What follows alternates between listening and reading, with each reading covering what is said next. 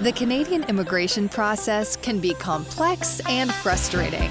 With the Canadian Immigration Department making it virtually impossible to speak to an officer, there are few places to turn to for trusted information. The Canadian Immigration Podcast was created to fill this void by offering the latest on immigration law, policy, and practice. Please welcome ex immigration officer and Canadian immigration lawyer Mark Holthe as he is joined by industry leaders across Canada, sharing insight to help you along your way.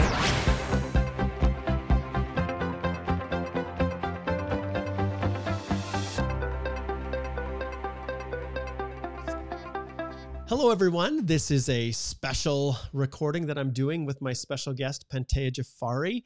Uh, Pantea is an immigration lawyer here in Canada who has something that we absolutely need to get out uh, for as many people as possible. Uh, because it's, um, well, as you can see, what will it take to get justice from IRCC in Warsaw? And some of you are probably wondering, what the heck is going on here? What is this topic? Why is it so important that Mark is not only releasing it here on the Canadian Immigration Institute YouTube channel, which is traditionally express entry and all these kinds of things, but also on the Canadian Immigration Podcast. So it's broadcast on live uh, on both of uh, broadcast on both of these feeds. Um, so Pantea, like, tell us a little bit about this situation that we're that we're sharing here. Give a little teaser, and then we'll get into some introductions and then dive in a little deeper. Sure. Um, by way of a slight teaser, the issue is that um, a group of applicants have demonstrated that there was a violation of procedural fairness in the assessment of their underlying applications. And that was a very difficult process in and of itself, which we'll get into. But uh, since that finding by the court last summer, the uh, court also set some parameters for its reassessment, and it seems like those parameters are not being followed. And so the clients are back in the same situation that led them to court in the first place, which was that their applications were being assessed by a standard that was previously undisclosed and seemingly hadn't been met in the application materials. So it, there's a high anxiety and risk of refusal again, which um, I'm continuing to try to thwart through continued litigation. Exactly. And so, basically, for those of you who are listening for the first time, why this is important is because you need to know what the actual requirements are when you're applying for something. You're paying money, you want your application to be uh, assessed properly and fairly.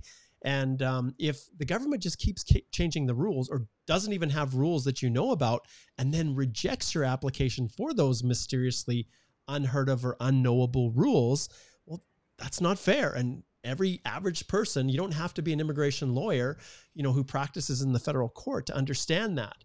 And this is what we're talking about here. And we're not talking about one person that Pantea is representing or or is assisting.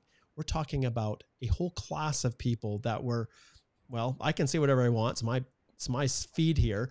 That were you know that were really lumped together and unfairly treated by immigration refugees and citizenship canada so that's what we're going to be talking about, and in particular within the self employed category for permanent residents, which is quite a unique little beast in and of itself. Absolutely. So that's what we're talking about here. But before we dive in there, Pantea, I want to know a little bit more about you. So you're a Canadian immigration lawyer. We know that. How did you get into immigration law? Uh, well, I'm a first generation immigrant and uh, immigration was always just a natural calling. It is something that's been a part of my life, uh, a reality that we faced with family, friends, community members trying to come over the years, and it. Um, I innately understand their struggles, which helps me tell their stories. And so, like I said, it was a natural calling.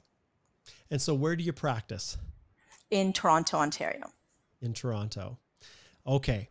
So, flash forward now you've got how many people are involved in this in this action so the interesting thing about this litigation is that it, it has implications for other people so eh, the impacted group is about seven eight hundred people and growing. Uh, there were 110 people in the original group, Tafreshi v MCI, and there is a derivative second group litigation that has about uh, 30 applicants presently, and that group also is expanding. And And then there are know- lots of people that aren't part of the litigations Right. because I have no access to them, and the court is um, not ready to force the minister to put them on notice of these litigations. But it's something that I will be asking for in the continued work that we're doing.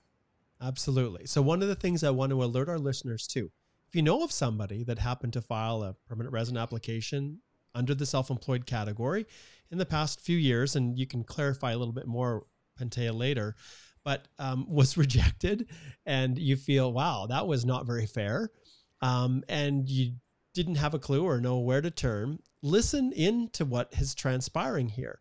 And part of the reason that it's the, you know the number of people that are involved is growing is because the word is getting out through other means. And if uh, traditionally with class action lawsuits, all of the potential people that could be affected, there's a notification sent out letting them know, hey, you, if you meet these requirements, contact this number and you can become a part because your rights may have been affected. And um, that's not happening here, apparently, um, at least in the way that we would traditionally see it happen. And that's one of the bigger problems with this case because it's proceeding as a managed litigation. So that means that they're all individual JR applications that are being funneled through the court process together because they have legal issues in common or factual circumstances in common. And so one of the great benefits of class actions is exactly that. You have one uh, you know symbolic client that meets the circumstances and then you do the work and whatever its result is it will get funneled out to the, the class members that are that can be identified. There there is an identifiable class in this situation and that was actually recognized by the court but um, it, it for a lot of legal and practical and logistical reasons, which we probably won't have time to get into, it is managing as a uh, proceeding as a case management, which requires each person to step forward and say, "I want to participate." And so, in the initial Tafreshi litigation, I we did a lot of outreach to try to um, get people aware of what was happening because for the most part when you have a refusal you wouldn't know that there's a systemic issue behind it That's you think okay exactly what I was going to ask Pantea. Like, how in the world did you figure out that this was happening on a grand scale? You know, when refusals happen, people don't advertise them all over. Not like the approvals. Oh, I got my application done on my own. It was so easy. You don't need to get anyone to help you. Like people are all all over the map in terms of advice, you know, letting people know of all the successes. But when your application is rejected, you think, "Oh, well, I must have done something wrong." And there's just silence. So how the heck did this come to the attention of of of, of you? hence why it's really important to reach out to those people because they wouldn't even be looking for news about the Yeah. refused application. But in terms of how I came to know about it, we as lawyers oftentimes we don't practice silo application types. You know, like I know some lawyers practice like refugee law from two countries and they have their document packages ready and, and go. For the most part, we um, offer services in a wide span of application types and programs. Uh, but in the consultant world, sometimes they are very siloed. They they focus in on a certain type of application, and so how I became aware of this situation was we had the benefit of a couple of um, consultants who do a lot of these applications. And uh, in the one case, over 500, in another case, I think over 100, I can't remember exactly. But they were able to discern a, a change Oh, of trends. behavior and, and a Ah. pattern of decision making. So the whole point of the litigation, the whole thing that came about was that um, most of these, all of these applications were being processed by Warsaw, by Ankara initially, and as of 2018, they got transferred to Warsaw because of a growing backlog, and that transfer led to now starkly different process for the assessment and also standards to be met during the assessment. And so it became very clear there was something really nuanced and different happening. Gotcha. So as in, as these individuals um, were slowly starting to realize, hey, like there's other people. I'm not the only one that had my application refused for these reasons that I didn't even know I was supposed to demonstrate. And and so as these individuals kind of started to, you know, collect and and these uh, you know immigration consultants that started to see these patterns, then then what was the next step? So they said, "Can you help?" Yeah, they said, "Can you help?" We uh, there were so the the one consultant had a lot of refusals already, but had about eight people willing to step forward and challenge, and they him and other consultants were going to go and try to get their refused clients to join this group. Um, and at the beginning, it wasn't a group. We we didn't know if we'd be able to grow it enough to have a group. So what we decided was we were going to either do individual JRs, but replicate the concerns, the factual patterns, and whatnot. But we were thankfully able to grow it into the group. And the the significance of the strategy to grow the group, um, which has been demonstrated, is that when people challenged the refusal individually in this exact same category from the exact same visa code, like on all fours with the applicant group. When they challenged it individually, it seems like an individual refusal. So you look at it and you're like, well, I can see that it's reasonable an officer would be concerned about X, Y, Z, and therefore it becomes uh, adjudicated as a reasonable decision. It wasn't until we were able to grow the group above 60, 70, 80, and in the end 110 that we were able to demonstrate that there was a systemic problem the behind the decision making. And mm-hmm. especially through ATIP evidence, which, as you know, is extremely problematic. They are often important information is often withheld based on different redacted. exclusions yeah. and things like that. So uh, it's actually one of the comments the judge made, which is that if the redacted ATIPs are showing what is what was demonstrably a calculated decision to deprive applicants of their right to procedural fairness and you know kind of imagine what was behind the scenes that wasn't disclosed. And that's key because the atip evidence demonstrated that IRCC had done an internal investigation into this program because it was so costly and problematic for them. They wanted to know why are so many people getting refused and why is it so um, expensive for us to administer this program. There's lots of interviews and, and procedural fairness letters, and it goes back and forth for a long time. What's going on? And the, the result of their own investigation from the visa posts that manage these applications was that there isn't enough upfront information on who we're looking for in this program and what the requirements are. You know so people who shouldn't be p- applying like small time farmers or, or mm-hmm. whatnot are applying when they shouldn't and it, it's only because you're not putting the instructions up front. And so ircc is aware of this as of at least two, 2015 but chooses not to do anything about it.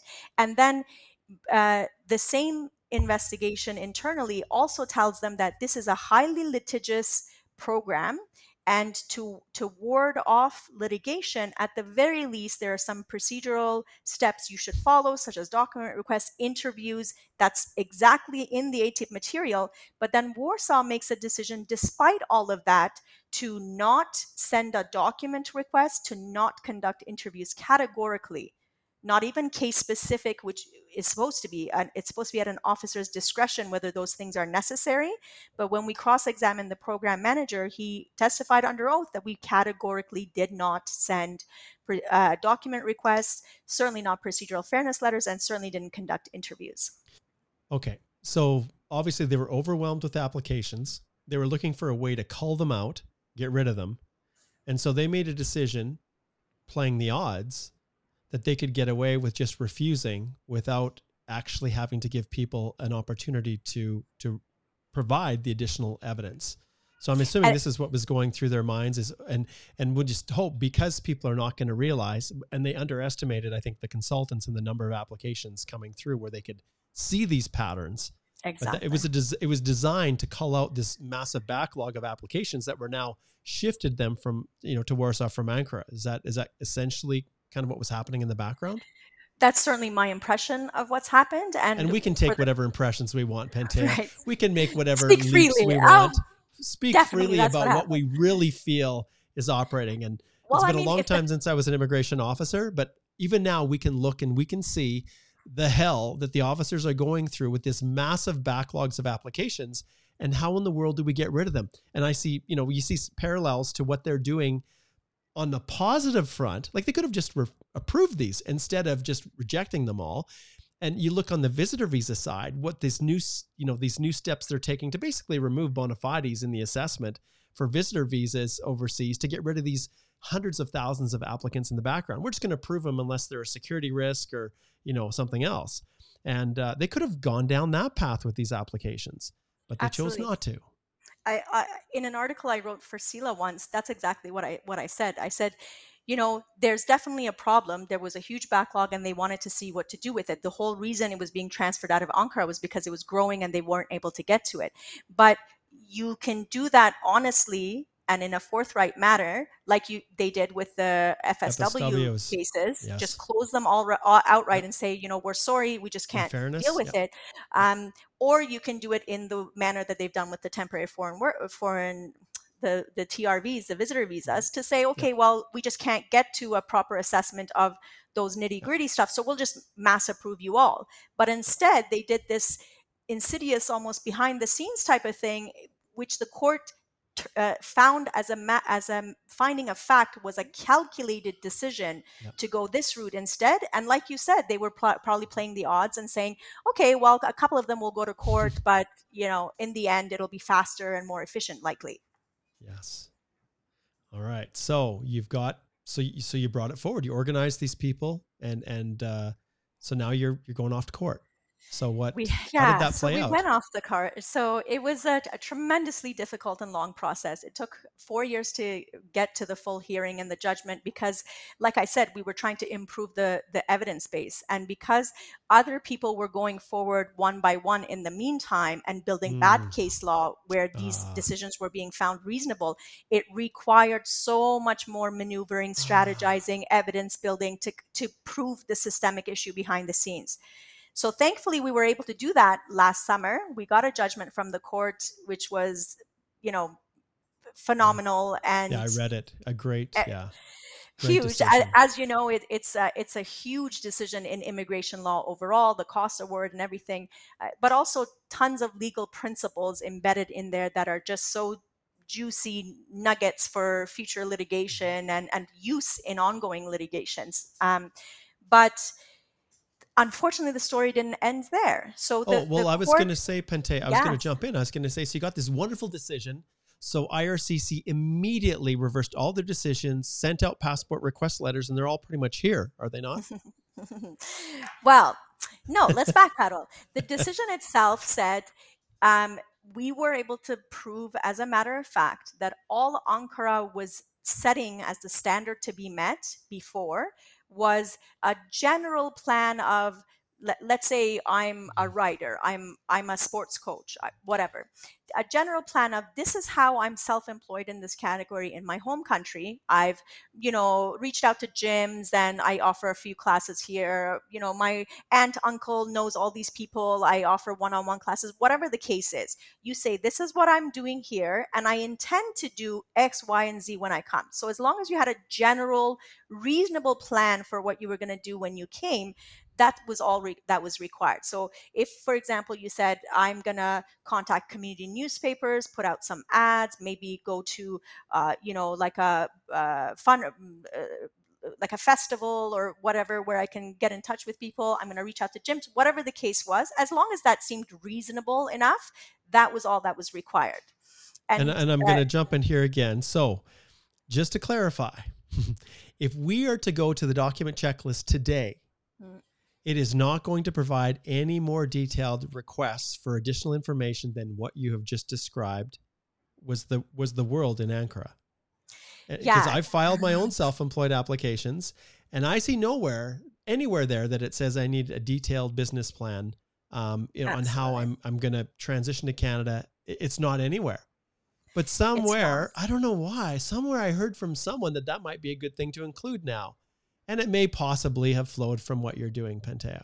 So potentially, and yeah. that's the the case is complex and important yeah. for so many reasons. It's it's so difficult to talk about it in piecemeal fashion, but the court basically uh, found that there were two legitimate expectations of the applicants arising from the circumstances of how things were progressing and the assessments were being done before this transfer.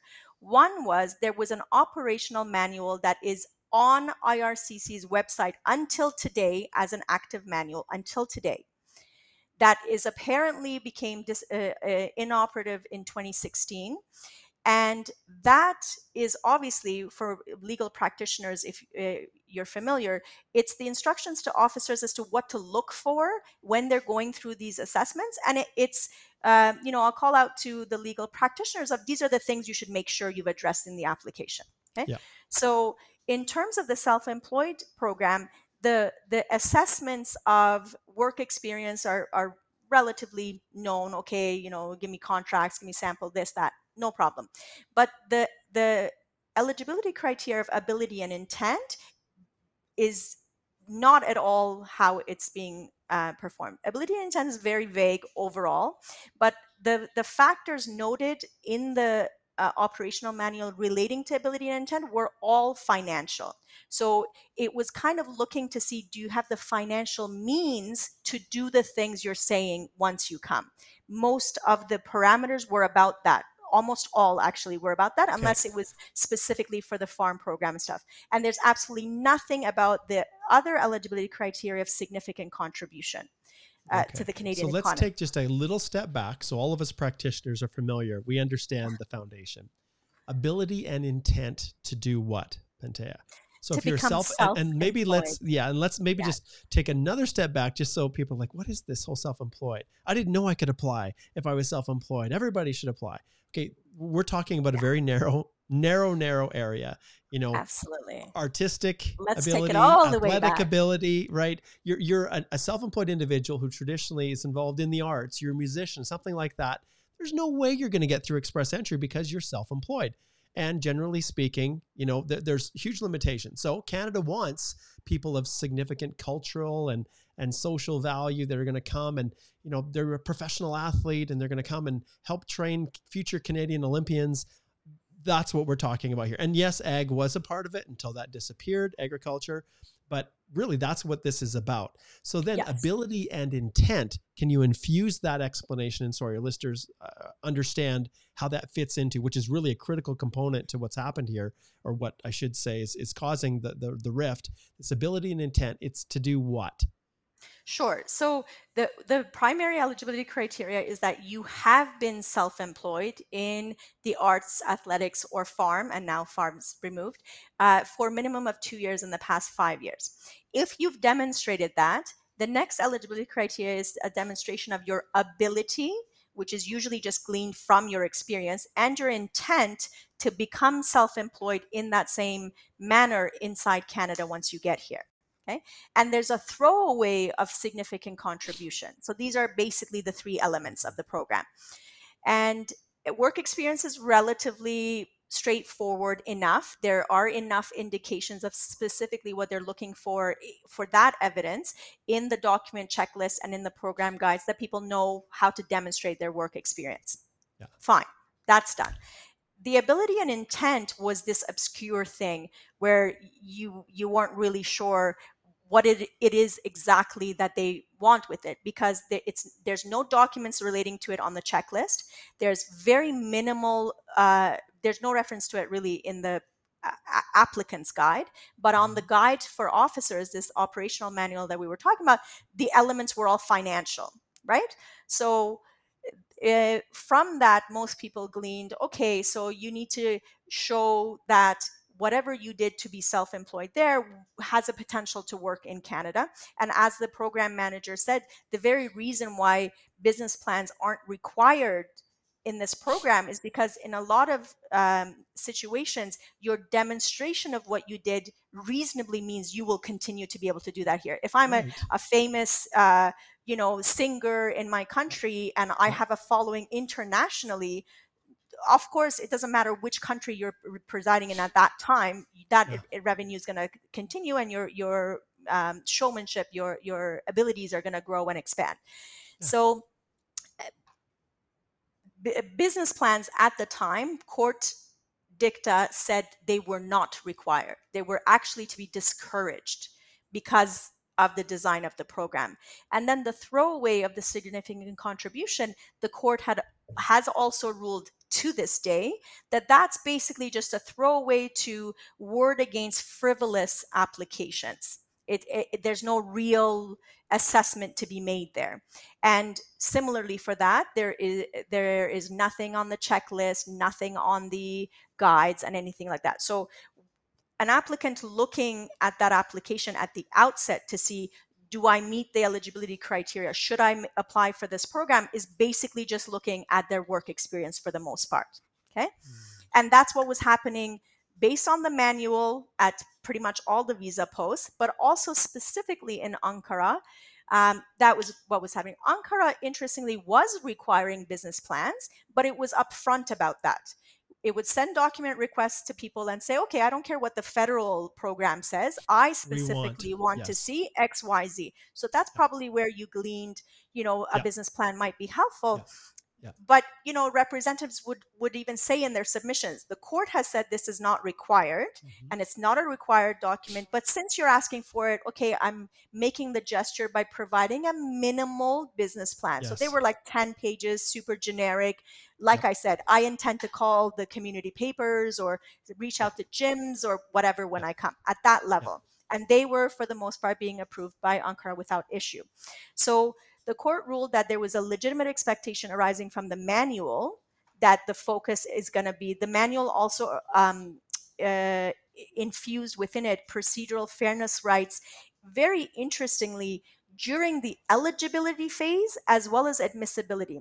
So, your readers may or may not know, and the legal practitioners probably do, that usually when we talk about procedural fairness, on the immigrant side, because there are reduced procedural fairness rights overall, really those rights kick in if there's an admissibility issue. If the government thinks you've misrepresented something, they have an obligation to let you know and give you an opportunity to respond or whatever. It's not ordinarily held to exist at the uh, at the eligibility, eligibility, assessment phase that you're expected to put your best forward. You either meet the criteria or you don't. When the criteria is clear, like the express entry system or whatever, that's easy to do.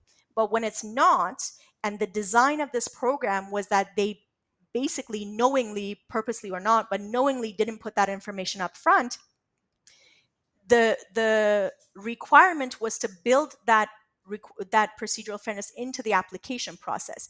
Because the idea was we can't get a checklist that's all encompassing look these people are so different. Some of them are farmers some of them are athletes some of them are like singers and actors and stuff. We can't conceive of you know a checklist that would do all of these things which is ridiculous because yeah. when you think of the spousal sponsorship program we have three different checklists. We have one for sponsor uh, the spousal we have common law we have the conjugal we know how to do gradations of checklists in a similar program but they didn't do it for here.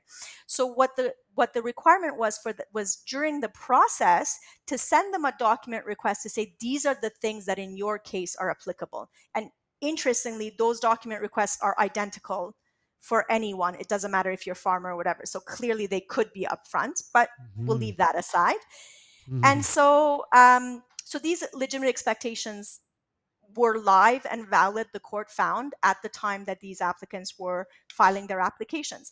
In comes Warsaw, the inventory gets transferred to Warsaw, and Warsaw makes a categorical decision in defiance of the internal recommendations to put a document request, to do this, to do this, that they're not going to send a document request. So the only thing applicants had to assess what was required was that initial uh, document checklist yep. and then starts refusing applications not even on the things that are known but starts taking meticulous issue with the business plans and says the business plans don't uh, they're not they don't source every fact that you've said. I don't know where you got this fact from.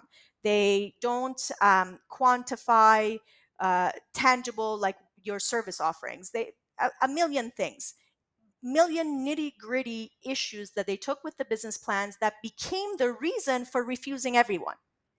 Mm. So okay, I, you might call that nitpicking. You. I might call that yeah. an excuse to refuse. Right. You know.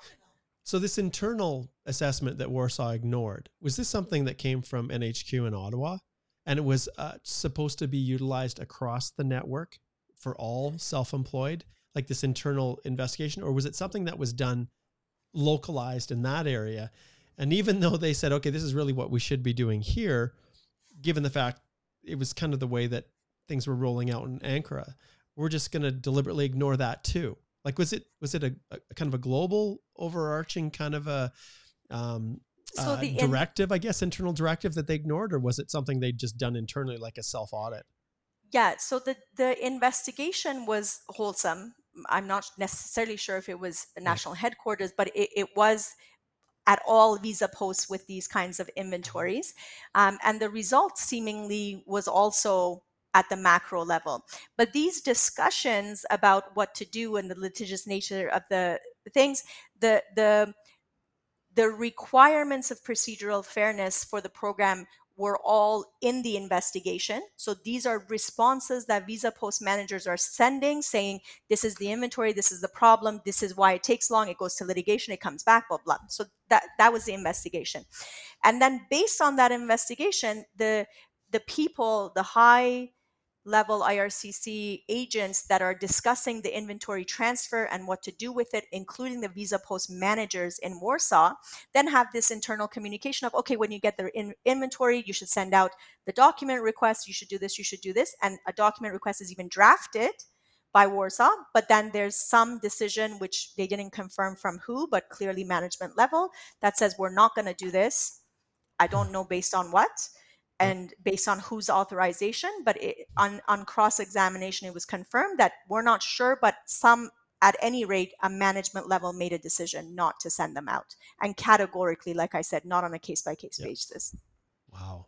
Okay so thank you for going through that. And it's important for people to oh. understand the context. I know that's a little bit heavy you know for for a lot of the viewers but but ultimately the decision was positive right? So the decision that came back was positive and so carry us forward from there to today, because you would expect yeah. that you've done all this work, you've proven this, or at least in court, you've been able to demonstrate it.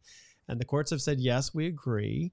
So then normally, maybe start with normally, what would you expect to happen after a decision like that? Yeah. And then transition into what we've seen, which really is driving the whole nature of this podcast and, and this video that we're, we're putting up on, on uh, yeah. YouTube. Yeah. So the, the judgment was really huge. Um, because like I said, normally you you prove a transgression by an officer in an application. We prove transgressions of law by the management of at least the management of Warsaw, probably in in obviously connection and communications with other more senior agents. And it's a process that took four years in the face of individual cases finding each of those refusals reasonable. So imagine the daunting legal work it took to do that. So once we got that finding, the court also awarded um, the applicants 50 nearly $50000 in costs 25 for fees 25 for, for disbursements which in my opinion is demonstrative of how significant they found this problem yeah. to be, this transgression to be.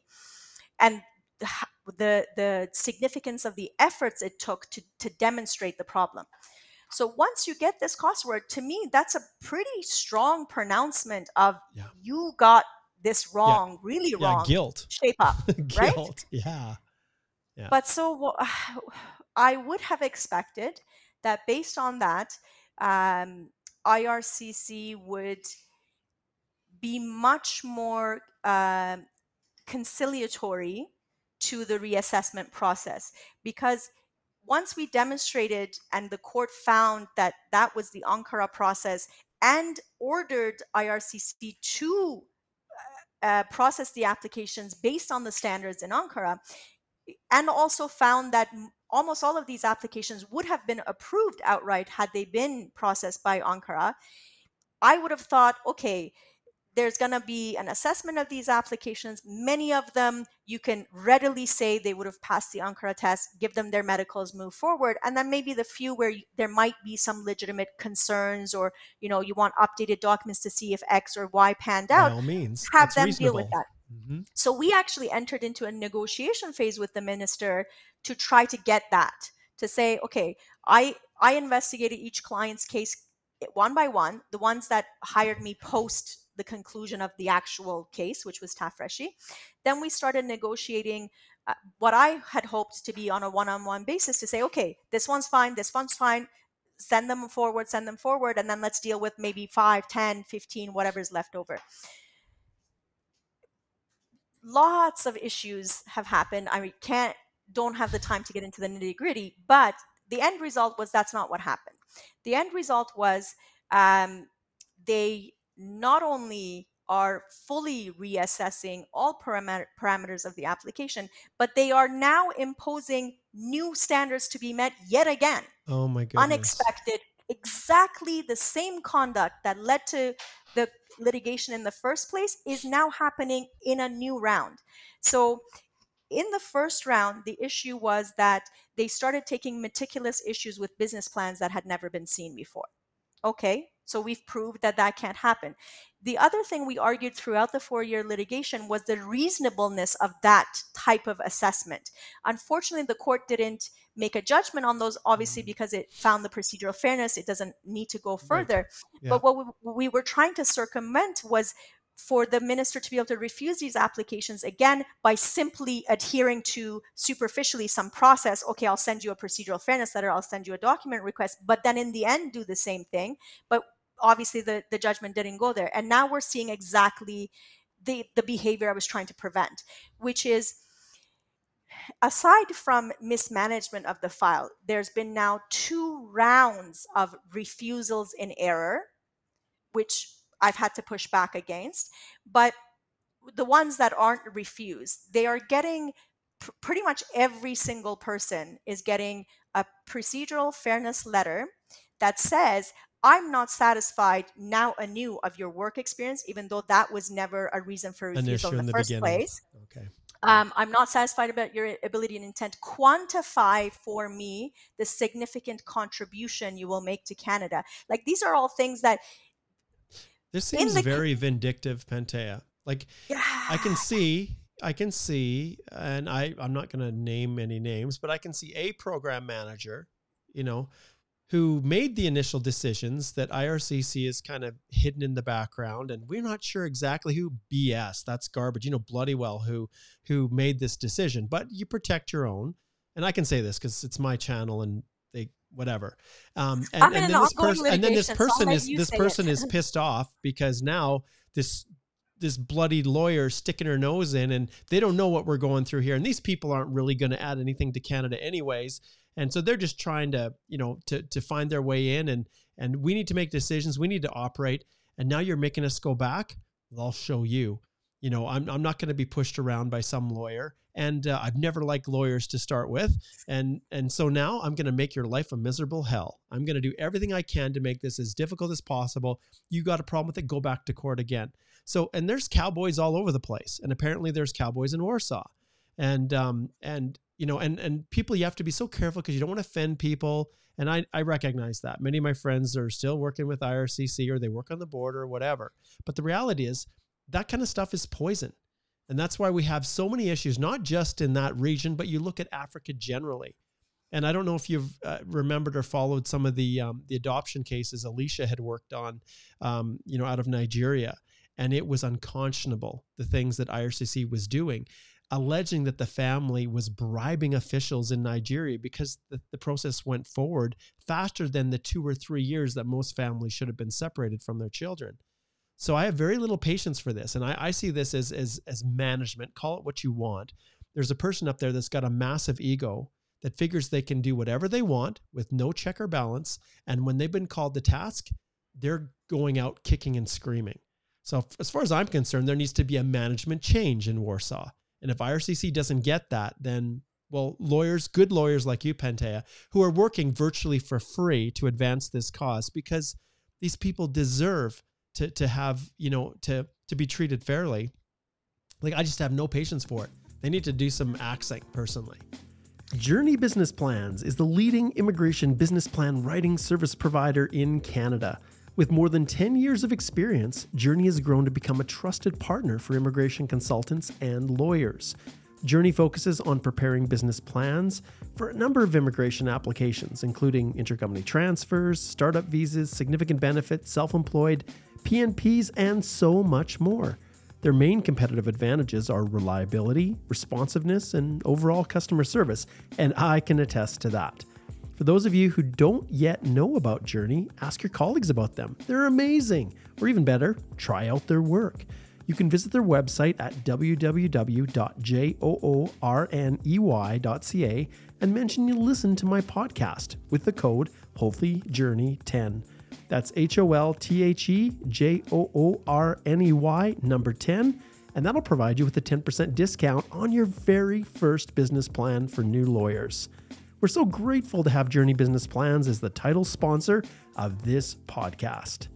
There you go. Yeah, there's my there's my opinion as I listen and let this build up inside and yeah. So okay, so I, so I so what are your that. steps? Like so what are you doing right now to try to to deal with this other than this massive load of of new requests all trying to point and find a way to make it just miserable for these people because they stood up for themselves you know I, I i have to agree I, i'm not sure if they're trying to wear down the applicants or or me personally mm-hmm. because they know th- throughout the court case and the oral um, hearing, what came across was that this was a crazy situation that is going forward on a on a pro bono basis to to get access to justice for these people that um, were being denied it, but also because of circumstantial circumstances like the devaluation of their um, currency in the meantime are mm-hmm. are really drawing at straws to be able to yeah continue to access the court.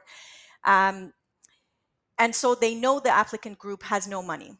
And so maybe what they're doing is to try to drown out these voices yep. because it is I won't even say wow. rare. I think no one would have continued on now a pro bono basis for a year to try to yeah. get justice for these people. And that's what's had, had to happen because I, I just can't seem to walk away. So we've we've now ha- returned to court two more times. What you're saying is, okay, go to court. That's what we've had to do. The first time we went to court because the minister took a very strange position. So we had to negotiate because we had to see how the, co- the court judgment applied to the underlying cases. There were 110, eight lead cases. So we had to see how that judgment applied to 102 cases. So we entered into negotiations with the minister. And even though I confirmed throughout multiple hmm. times that I'm only retained by 76 of the applicants. I'm acting only on behalf of 76 of them. We negotiated in good faith for whatever amount of time. In the end, suddenly the minister took the position it's all or nothing. Wow. You know, you either accept what, because we were negotiating timelines for reassessments and whatnot, you either accept it on behalf of everyone or no one at all. And I'm like, well, you are a lawyer. You understand that I can't accept something on behalf of people I don't represent. So it forced us to go to court the first time to to figure out how the judgment's supposed to apply to everyone else. We did that. Then we started the uh, update phase of the applications. And so I was trying to get clarity from the minister to be ex- exactly sure at that same time on a macro level so each person didn't have to pay for it on an individual basis of what exactly do you want to see now the court has ordered you to to act to assess these in terms of the OP8 or Ankara's practices, but I don't want any surprises. Does that mean you want a business plan? Does that mean you want to assess work experience all over again, even though it wasn't a re- reason for refusal? So we kept trying to get clarity on this throughout the negotiation phase, like I think something like nine months, I can't remember. Oh and then I had to, in the end, just go back to the to the court to say, listen, this is ridiculous. I'm trying to prepare the submissions for my clients at this point, much less 17 of them. Uh, but I, I need to know how to do this. I need to know exactly what the standard to be met is. And at the 11th hour, after months and months and months, the minister actually gave me the reason. But because I had already gone to court at that point, the court gave me a second cost order to say, yeah, this what is a ridiculous. waste of time. We shouldn't have had to return to court for this. Right. So then we go, we've submitted the update packages, and now we're waiting for assessment. Other problems in the meantime, like they weren't adhering to the 90 days they have to render assessments or whatnot. And then we get to these rounds of refusals that are causing shock waves of panic across the applicant group, which I push back and say is unreasonable, is unlawful. And then they say, oh, no, they were actually even sent out an error no, no, no, no. We're not going to get into the legality of it. They were just an error. You know, that would take weeks to acknowledge and multiple follow ups. But right now, we get these rounds of the procedural fairness letters. And to me, the procedural fairness letters on their face demonstrate that they're afoul the court's order. Because, for example, the more most obvious one to say quantify your significant contribution when the court has already ordered to do it in terms of Ankara, which was just asking, okay, so who are you going to call when you come, type of thing, is is definitely not within the bounds of that. But also, the court has said that business plans aren't required. What applicant would know how to quantify significant contribution on their own? I've even asked business plan writers, how yeah. would you do that? Some of them can't figure out. They were like, well, I guess we could. I mean, because cu- a cultural benefit you really yeah. can't quantify. Right. But they would yeah. say, okay, well, we'll build in that. You know, you'll you know enter this contract, you'll rent here. Okay, those logistics that we have in business plans, we can quantify that. But yes. the the contribution you're going to give to yeah, people social and cultural benefit, like how do you do that? Like, yes, I can see financial. You know, Pente, when I all these things are racing through my mind right now. Yeah. One, if this is what happened in Warsaw, you cannot convince me that this same pattern hasn't been happening all over. Otherwise, IRCC HQ would have axed the people involved, moved them over to a different department, and put someone else new in place. So that's one thing that I see. And I, I just wonder how widespread this is. And two, okay, look, if you have issues with the program, you've had no problem shutting things down in the past take the owner operator LMIA, whatever. If you see abuses that are happening, and and let's face it, if someone can't qualify through the economic programs, they're always looking for another pathway through. And it's it's natural. People are going to flow to where the opportunities arise. And sure, if you feel like people are abusing the program, that there's all these frivolous applications going through self-employed because they don't qualify through express entry or another means, fine. Then deal with the program but to punish people who are submitting applications based on the rules that IRCC has laid out, it is not their fault. And if you want to make a change, this is for hex like this is not the way that you do it. I think it's utterly embarrassing for IRCC how they've handled this. And I take great pleasure in sharing with whoever will listen how they've really acted poorly and we'll pull the minister on here. I, I, wish I could pull him officially on, but we'll pull him on to, to have you make your little statement to him at the end of this video as to what you would have him do about this personally. Because Minister Fraser has this is your department. And if you're not aware of this, then well, either you've had your head in the sand or your your department is operating independently from those who are running the show. So yes. Okay, so at this stage, then, sorry to cut in there. I was just That's it okay. kind of builds up, and then I. It's frustrating. You know, it's yeah, absolutely. I can't imagine. You can't imagine what I have your to life do. to this exactly to yeah. keep calm during these calls yeah. and interviews. You've been very diplomatic. I'll give you that. You've been very diplomatic, and I know you still have to Five deal with years. them, right? Five so I'm the one who can tell it like you know, like I I feel it is. So. So where we're at now is because of these what I consider to be very visible transgressions of the court's order, forget whether it amounts to pa- bad faith.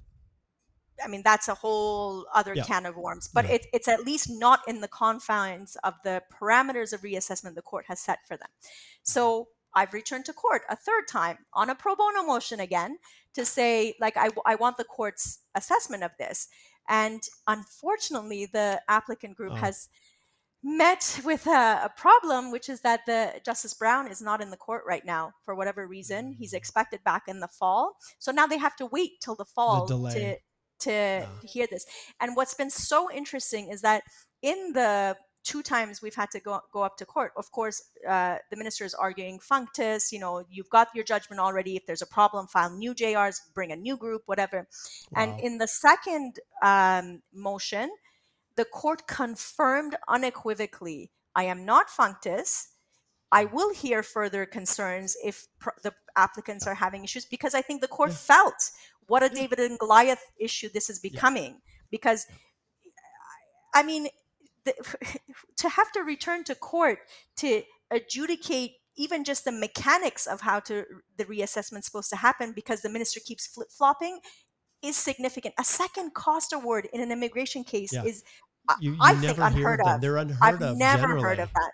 Yeah, but the, the court yeah. has found it important enough to do that second symbolic cost award against the minister to say this is not okay. It's not going forward in an okay manner, and to then now have these procedural fairness letters that are like so clearly not okay is is just beyond infuriating i i feel for myself for sure to have to mm. continue to have the weight of this situation on me when the, the clients clearly have hit rock bottom. Mm-hmm. but I, I especially feel for the client group. Like this is crazy. They've had their lives in limbo for six to nine years.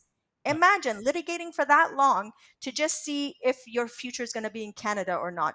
And amidst yeah. terrible circumstances back home where people are fleeing their their security yeah. issues their financial issues economic eh, the economy is collapsing. Like just crazy things that that literally these, every day Pantea, counts. these are not immigrant investors okay? These are not rich people who are just loaded with wealth and looking for a way to pull it out of their country inject it into canada and parachute over. Like these are self-employed people yeah these, these are, are your musicians these are yeah, your giving, you know your artists you're like it's just it's just unconscionable giving your your children classes for ten dollars an hour. Like, mm-hmm. yeah, yes, it's very problematic, unfortunately. So now I'm very hopeful that. Unfortunately, the circumstances have escalated significantly since the judgment.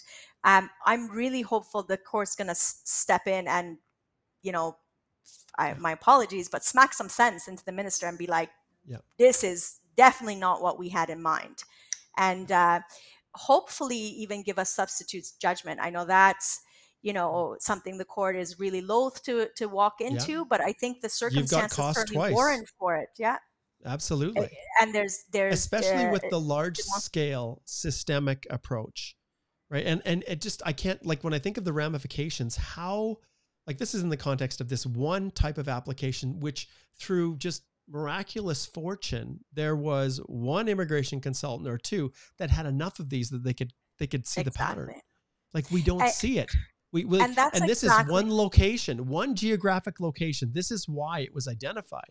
And and and we don't practice that way of individual clients that may be submitting to offices all over the world, so we don't see. But it's it's just what a what a serendipitous, I guess, kind of thing. And probably not the best word to use because it's been so miserable for everyone. But to actually have this happen, and you know, like it or not, I understand that IRCC has a difficult job to do. They have high volumes of applications. People want to come here. But I'm sorry, if you're running programs, you cannot operate unchecked. You cannot operate and do whatever the heck you want and just ignore like basic principles, uh, you know, of, of law. Like the rule of law is not to be just tossed especially yeah. when you yourself are the ones who are creating it. And so, um, yeah, they that's can't live by the, a different standard. Yeah, and that's, and that's why I appreciate biggest, you holding them to that. No, yeah, absolutely. That that's been the biggest driving force behind the case, behind my continued pro bono involvement, everything. It's exactly that. The Canadian government, who's touting democracy all around the world, is acting in manners behind the scenes that first of all is continually withheld from the public through access to information requests we mm-hmm. don't even understand what's happening behind the scenes yep. it, it, things like the automation tools being used like chinook and whatnot yep. think of how many years after the fact that even We're came on the public's Yep. radar, right? I saw Stephen share an ATIP recently mm-hmm. that for uh, China and India, they were using automation tools as early as 2018 right? But it's only yeah. now we're getting the the belated ATIP production yeah. of redacted and highly redacted, where we still don't together. really know. Yeah, all so all when, under the guise of program integrity. Program integrity. That's all we hear. No, it's it's all in the pursuit of lack of uh, embarrassment, in my opinion. But well, when you that's why we're that, here, Pantea. And if it absolutely. requires public shaming to drive our immigration policy in this country, which appears to be the case, then so be it. That's what we will do if that's what they require us to do. But it is, we'll it's very, it, it. like, it's downright shameful how this is all played out. Because once again, if you feel these people are, are just not great candidates for permanent residence in Canada under your magical economic plan, fine. But you cannot just ignore your own instructions, your own rules, and just, and just ad hoc just eject people and hope no one's going to complain. You can't do it and we're Be seeing it across it. more we're seeing it across more lines of business than just self-employed you know, whether it's study permits or visitor visas. If you really have that big of an issue, then throw back the old quotas. Put them back in place. If you're concerned about overrun of applicants and abuses of the program, then put in your quotas. But at least give people a fair chance to know what the what the case is to meet, what the test is, right? Absolutely. That's all we're asking. Because maybe they really don't qualify. Self, maybe they're exactly not the person. They yeah. won't apply in the first place. Yeah, Be and we as representatives won't submit the applications, right? Yeah. Like express entry, right? Like we yep. know, okay, you're you have no realistic chance. Even if you meet the minimum points, okay, yes. you meet the minimum criteria, you have no realistic chance on the points quota. No problem. They don't file the application. Right. If you know that information up front, you can make an informed choice. It's mm-hmm. it's forget f- f- you know responsibility and, and, all that. It's even good contracting. You can't offer the contract of a pr application to someone when you don't intend to, to approve them. If there's a pre assessment that this isn't the right person for it but they don't know they should know the, the, the internal investigation revealed, for example, that the farmer program was a, a, the biggest weight of this category because it was small time family farmers applying when that wasn't the intention of the program. So right. why don't you put in the program criteria? We're looking for, must you know, have, yeah, annual revenue must have like yeah. exactly minimum this, minimum that, whatever. That would immediately weed out all of the small time family farmers that you think shouldn't have applied in the first place. But don't accept their application and then say, "Well, I didn't want this person in the first place, so let me find an excuse to refuse them." Can Can you imagine, Pantea, if this had been identified or targeted toward Chandigarh, with the with the agricultural applications coming through self-employed there? Can do you honestly believe that this didn't happen there? Hell yeah, it did.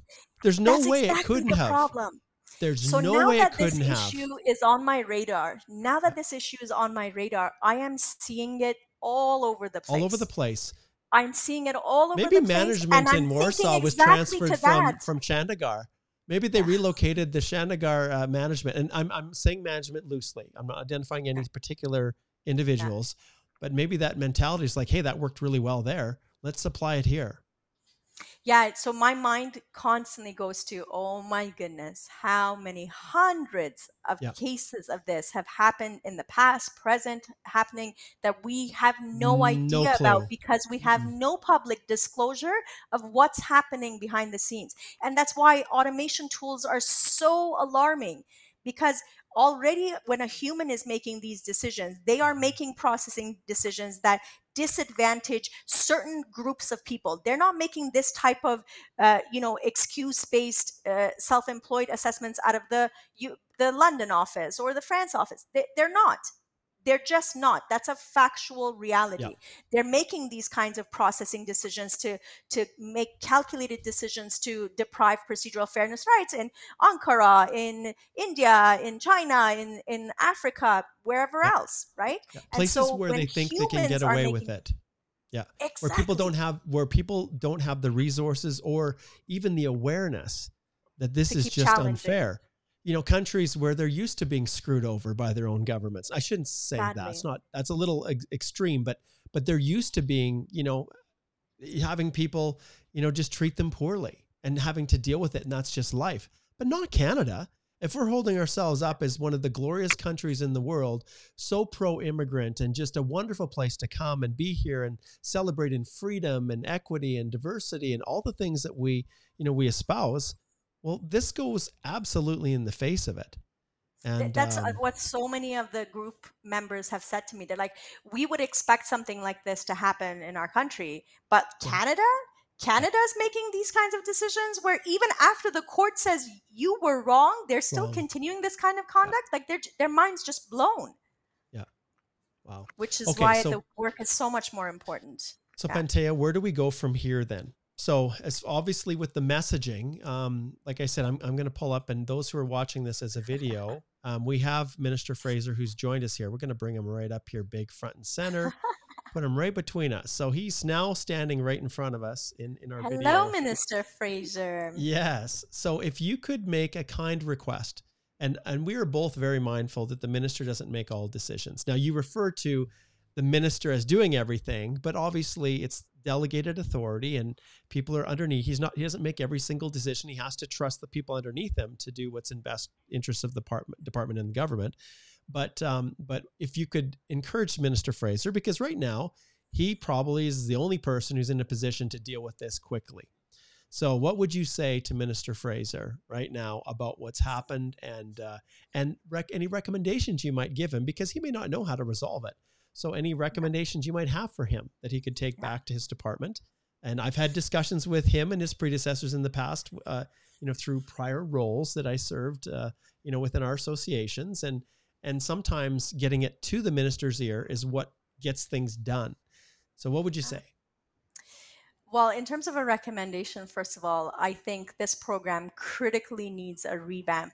If the applicants aren't meeting your vision of who you want to see in it, you need to change the instructions up front. Make very clear who you want to see, what documents you want, and what standard they have to meet to be approved in this program. Is the standard direct contact? having ready contracts to go if they're going to come is it is the standard just knowing what they want to do is it quantifying significant contribution, for example, what is it that you want to see in this program? People have a right to know that before they prepare an application. It is not fair to, at the end, when you're getting ready to refuse them, say, oh, by the way, you know, prove all these things to me. And if not, I'm I'm going to refuse you. That is not you fair. That is not respond. how we do this. That is not how we we conduct um, ourselves in Canada. And, I, and I'm so shocked that this is happening repeatedly and past a court order. But in terms of this applicant group, and I wrote to the, the minister's lawyer, of course, to say mm-hmm. whatever you might think is your legal parameters that you have a right to argue x you have a right to say i think this is a reasonable standard whatever you think is your is within the bounds of, of the law that you have access to you should decide not to exercise that.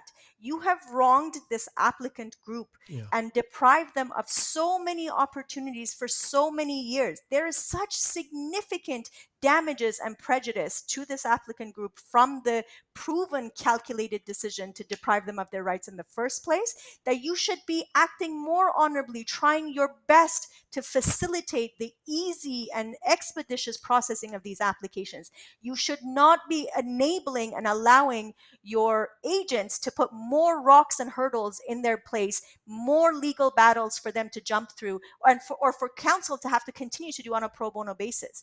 This is really not how we do things in Canada. And I'm so beyond shocked to see that after five years of litigation, on behalf of over a hundred, hundred people, and now you the minister knows because the, the court is very well aware there are hundreds of other people that are affected that need to be you know aware of this situation and come before the court, you should send a quick email to everyone that was refused out of Warsaw to contact our office and to or a lawyer, not necessarily our office, yeah. but to to see what their rights are in light of the Tafreshi decision. The Tafreshi decision proved a systemic problem, and people who were refused out of that visa post won't know that won't know that based on their individual assessment, especially if they self-represented, or especially if they were represented by by uh, representatives who don't normally or do a volume of self-employed applicants this might never be on their radar. I myself wasn't even on social yep. media before a year ago to, to get this additional access and to get all this additional uh, connection to try to get the word out. It's the minister's responsibility to address this situation I really hope you you step in, Minister Fraser. All right, there we go, Minister Fraser. Mm-hmm. So we'll see, and you're more than welcome to come on and join us too on a you know on a, on one of our live streams or recording just to talk about this. Um, we we open that invitation to you. Now, as we let the minister go, my question is, what about the people that are left behind? What about the people that are not mm-hmm. specifically included in this right now?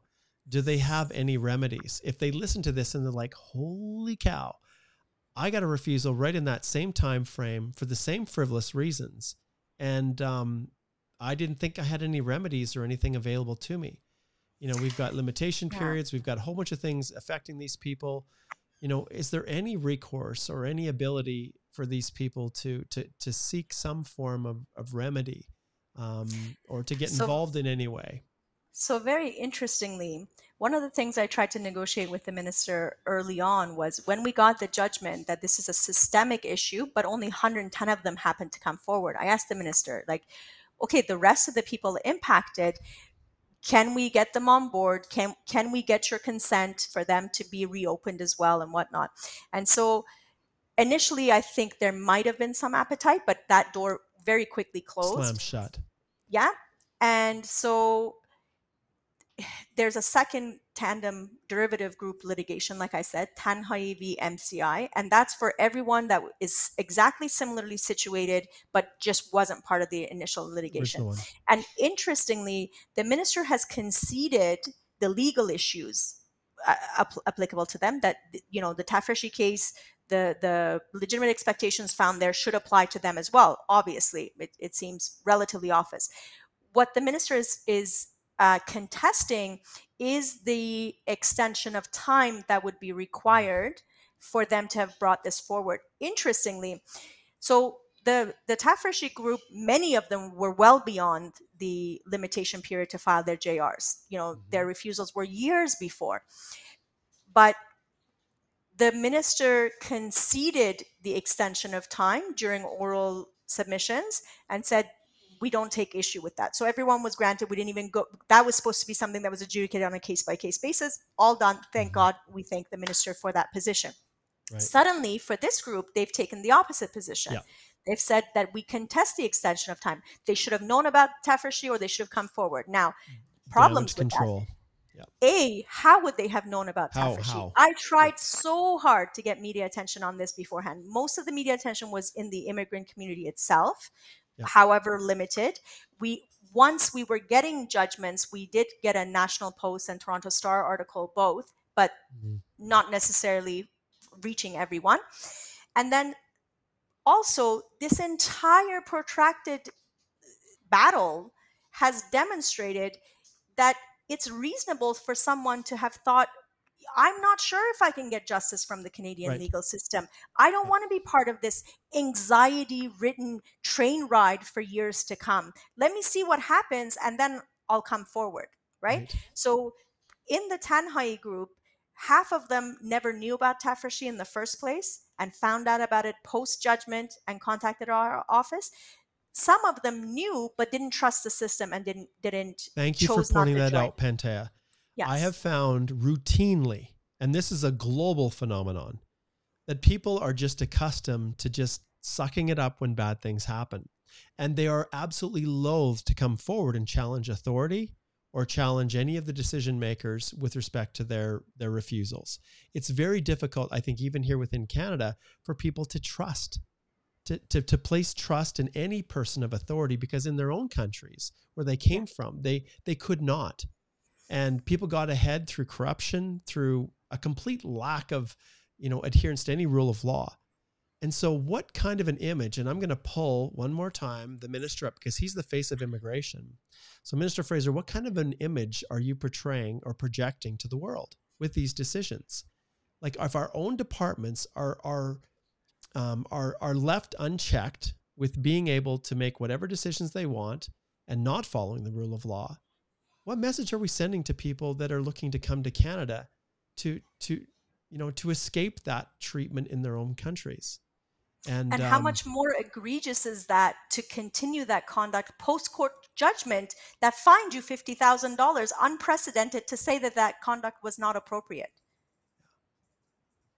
And so I think the minister's conduct is actually proving how reasonable that extension of time is. It is absolutely reasonable for someone to say, I don't want to be part of this up and down roller coaster of trauma, anxiety, my last mm-hmm. dollar being spent on this court process. I want to see what happens first. And so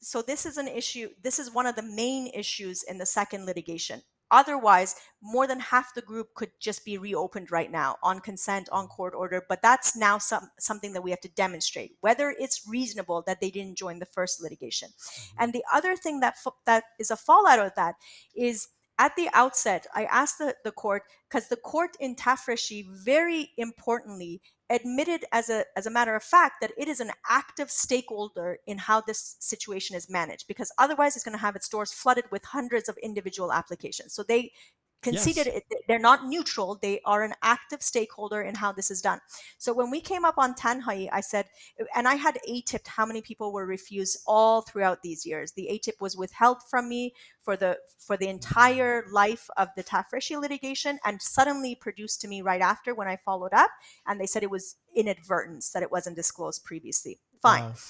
Now we know how many people are affected, and it's an ongoing number. Okay, fine. So I asked the court to to uh, to get the minister to send a notice to every one of them because it can very easily do that. We all know, easily. you know, now all the people that are eligible for the post grad extensions, you just get an email, accept or exactly. not, right? So they yes. have a very easy manner of doing this to just let them know this is your last opportunity. If you want to come forward, go ahead the court wasn't prepared to do that. And of course, the minister didn't consent to do that. No. Now, one of the other issues is I'm trying to keep the litigation open for anybody else that might now see this, see something else, and come forward. Mm-hmm. Because, in my opinion, this is going to be their last opportunity, right? And, and this now, is the tip of the iceberg, Exactly. This is the tip of the iceberg. And IRCC knows that.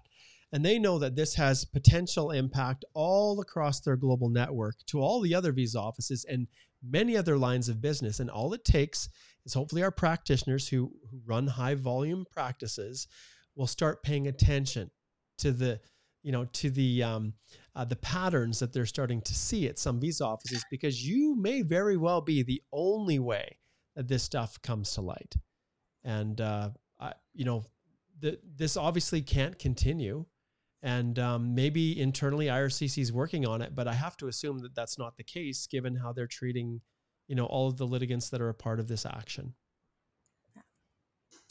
All right. So, so I will put. So we'll let the minister go. So you think about that a little bit, minister. Think think on that. Um, so what I'll do then is, what is the best way for people to contact you? Is there like a Phone, link or email? Okay. Uh, yeah, well, I will put the link in the comments, our yeah. contact info, our phone number, our email.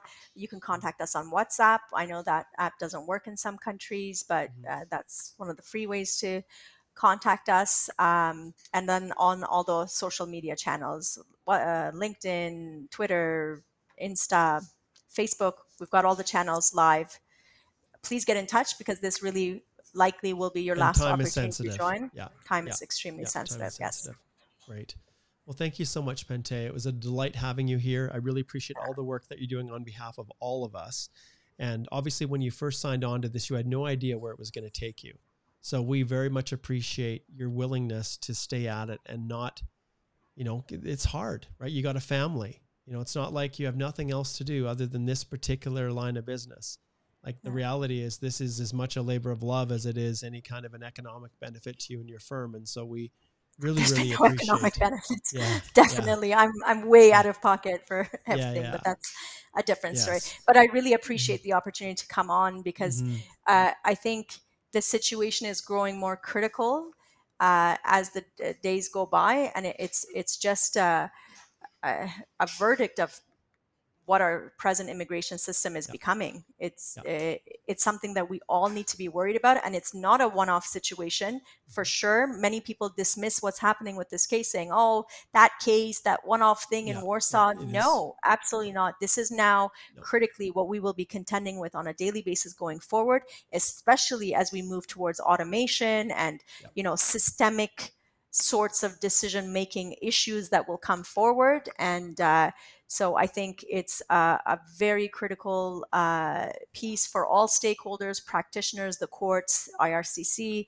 Everyone should be coming to the table to say, like, this is going to cause the system to break for sure. If these sorts of conditions continue, if these sorts of inability to get a change of practice continues, the entire system is going to come crumbling yeah. it, it's already on the verge of being completely broken as it is. So we all need to step up to to try to make some necessary significant change. Excellent. Thanks so much, Pantea. Really appreciate you, you joining me. me. We will have you back again as things unfold, and if we need to, uh, you know bring the minister back on to have uh, yeah to, to for us to educate him a little bit more on what's really happening in his department. We're we're here to help, right? That's what Thank it's you all so about. much. All right, thanks so much. Take care. Have a great day. See you, everyone.